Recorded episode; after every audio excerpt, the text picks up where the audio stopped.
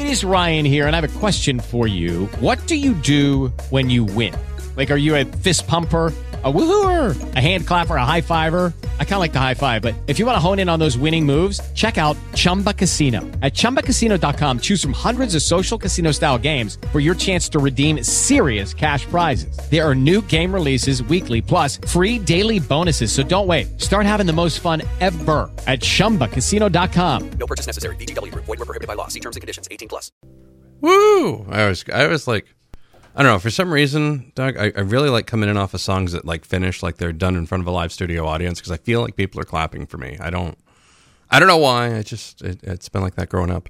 Doug Hodgkin is the author of this book right here in front of me, entitled Lewiston Politics in the Gilded Age from 1863 to 1900.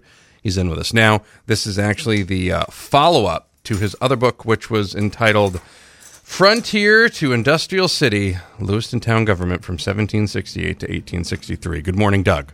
Good morning. Now, glad to have you. Now, I got to ask, you did not get a time machine and travel back in to get all of this news, so there must have been a lot of research done. I mean, from 1768 to 1863, I can't imagine it's just as easy as going onto the web and looking things up. There had to have been some pretty substantial research done for this. How did that go? Yes, for the period in the earlier book from 1768, I did have to do a lot of research involving diaries, journals that people wrote who were involved in politics. Toward the end of the period, the newspapers came along, so I got a bit of material there. I also went through the official records of the town meetings. They had town meetings at during town government, and I went through all of the records and extracted materials. Wow, that's how much? How long does that take? I mean, I can't imagine that's a 2-week process. No, not at all. You don't just do the term paper at the last minute. So it took several years. Really, it was about 5 years for that book and another 5 years for the current book. So now, what made you, a lot of people want to write about their life story. They want to write about different things. What made you decide you wanted to write about Lewiston politics? Well, I'm a political scientist by training, so... Well, that would be step number one. Step number one. But I retired from teaching politics and was very interested in local history. I wrote a book which was a compilation of pictures entitled Lewiston Memories for the Lewiston Bicentennial. And that started me in the process. And further, I'm a native of Lewiston, and my ancestors go way back to the very beginning. Indeed, the first settler was an ancestor of mine, David Hildreth, Paul Hildreth, I'm sorry. So my ancestors were involved in local politics, and that's the genealogy plus the interest in local history kind of stimulated. Kind of all tied in together there. Right. That's pretty nice. Douglas Hodgkin is on the book, but his name's Doug Hodgkin, so I guess he's okay with that. We're talking about his new book, Lewiston Politics and the Gilded Age, from 1863 to 1900. We'll be talking more about that coming up. 3 more segments here on The Breakfast Club this morning. It's 8:12. By the way, there was a hit and run on the corner of Bartlett and Sabatis Street in Lewiston this morning. Apparently there's something going on ambulance-wise. The pedestrian is in a non-life-threatening situation, and they did track down the driver. So good job, Lewiston PD. It's The Breakfast Club, Z105.5. The news continues now on the LA's only local radio station. Author Doug Hodgkin is in. Sorry, we have a bunch of Hodgkins here, so I'm constantly like, there's so many Hodgkins. Oh, I've dealt with that. Yes. Oh, yeah, for your entire life, I'm sure. It's got to be fun, people adding that S onto your name. Like, is there more of me here? Great. He's the author of Lewiston Politics in the Gilded Age, 1863 to 1900. Where can we pick this book up? You can get it most conveniently probably at Victor News on Park Street in Lewiston. But other places are the Bates College bookstore, the Androscoggin Historical Society, and from me. just go track Doug down. The Maine Historical Society has a bookstore in Portland that one can find it online and order it online. So those are the basic outlets. All right. How have the parties changed from the old days to now? Because your book starts off with the Republican era from 1863 to 1877. Are those eras of Republicans different now from this era of Republicans, and vice versa with the Democrats and everything? In terms of like what they all stand for. Oh, now, in terms of what they stand for. Yeah. The people are obviously different. Yes, nobody, sure. None of them were able to find Fountain of Youth things. You know? That's right. The parties have changed places in terms of what we would consider liberal conservative, and that was happening at the period of time that we're talking about. The Republicans were the more progressive party in the 1860s when the party was founded. It was founded in the 1850s. And they were in favor of abolition of slavery. They were in favor of temperance, that was a liberal concern at the time. But as economic issues became more prominent, the parties started to switch sides. It wasn't completed until after the period of 1900 that I cover in the book. But you could see things happening as for example, a conservative Irish faction in the Democratic Party was read out of the party by a younger cohort, and they switched over to the Republicans and helped to make the Republicans a bit more conservative. Oh, wow. A lot of things were going on at the time. The McKinley era in the 1890s, also started the Republican Party to be conservative, and as labor issues emerged with the workers in the textile mills, one could see the Democratic Party becoming more liberal, using today's terms. Excellent. Doug Hodgkin is an author. Yes. He's not related to Vic or Chris, who work here. He's the author of Lewiston Politics in the Gilded Age from 1863 to 1900. We'll have more with him coming up. You're listening to The Breakfast Club. It's 8:25, 32 degrees on Z105.5. USA Radio Network Sports. I'm Ray Canterbury. After trailing for much... LA's only local radio station. It's Breakfast Club with Maddie B on a Tuesday morning. Continuing our conversation now with Doug Hodgkin, talking about Lewiston Politics in the Gilded Age. It's his latest book, going from 1863 to 1900. You can pick up a copy of that at Victor News. You can find Doug around town. He's got him there as well. So, what did you go like in terms of like how you styled the book? Did you go in like a chronological order and just go by eras and break things off that way, or did you do it a little bit differently? How did that go? Well, at the beginning, I did with regard to the contests for political office. I went by periods of time, but most of the book is devoted to particular functions of the city government, such as the provision of water, the provision of transportation, the provision of streets and bridges, the police department, the fire department, and so on.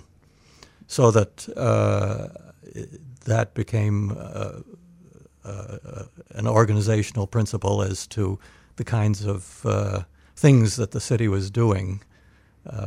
So even with regard to the schools, the library, and the like. Now, the 1900s, or the late 19th century, it has been depicted, it's kind of a rough one in the nation's urban history, that, you know, political corruption stuff started to eke up. How did Lewiston fare against that, or with that, or was it a part of the whole thing?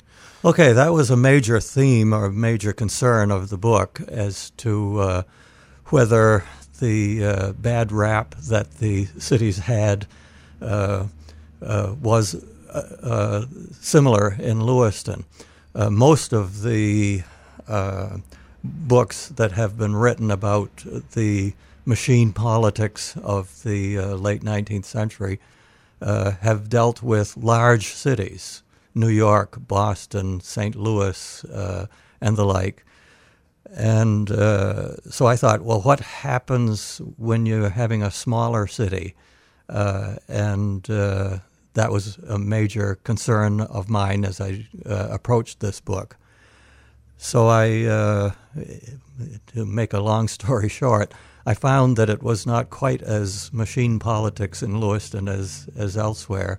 Partly it was because even though it began as a very heavily Republican town, it shortly became more competitive, so that there was alternation in office between the parties, so that no one boss could run things. However, there were possibilities of corruption involved as well. Both parties seemed to engage in it. Well, it was corruption as we would consider it today. Members of the city council often did business with the city. If they were a lawyer, they did legal work for the city, or if they were a grocery store owner, they might sell food and the like for assistance to the poor. So that and this seemed to be a common practice, and nobody paid much attention to it until toward the end of the period. So it was a mixed bag, and it was not quite as corrupt as we get the image of with regard to the large cities. Lewiston did accomplish a lot, though, even though they did subscribe to the ethos of the day. Lewiston Politics in the Gilded Age from 1863 to 1900. It's written by Douglas Hodgkin. He is in this hour talking about that book. We'll have one more segment with him coming up. It's 8:45, 34 degrees. It's The Breakfast Club on Z105.5. The Breakfast Club! The news continues now. 8:54.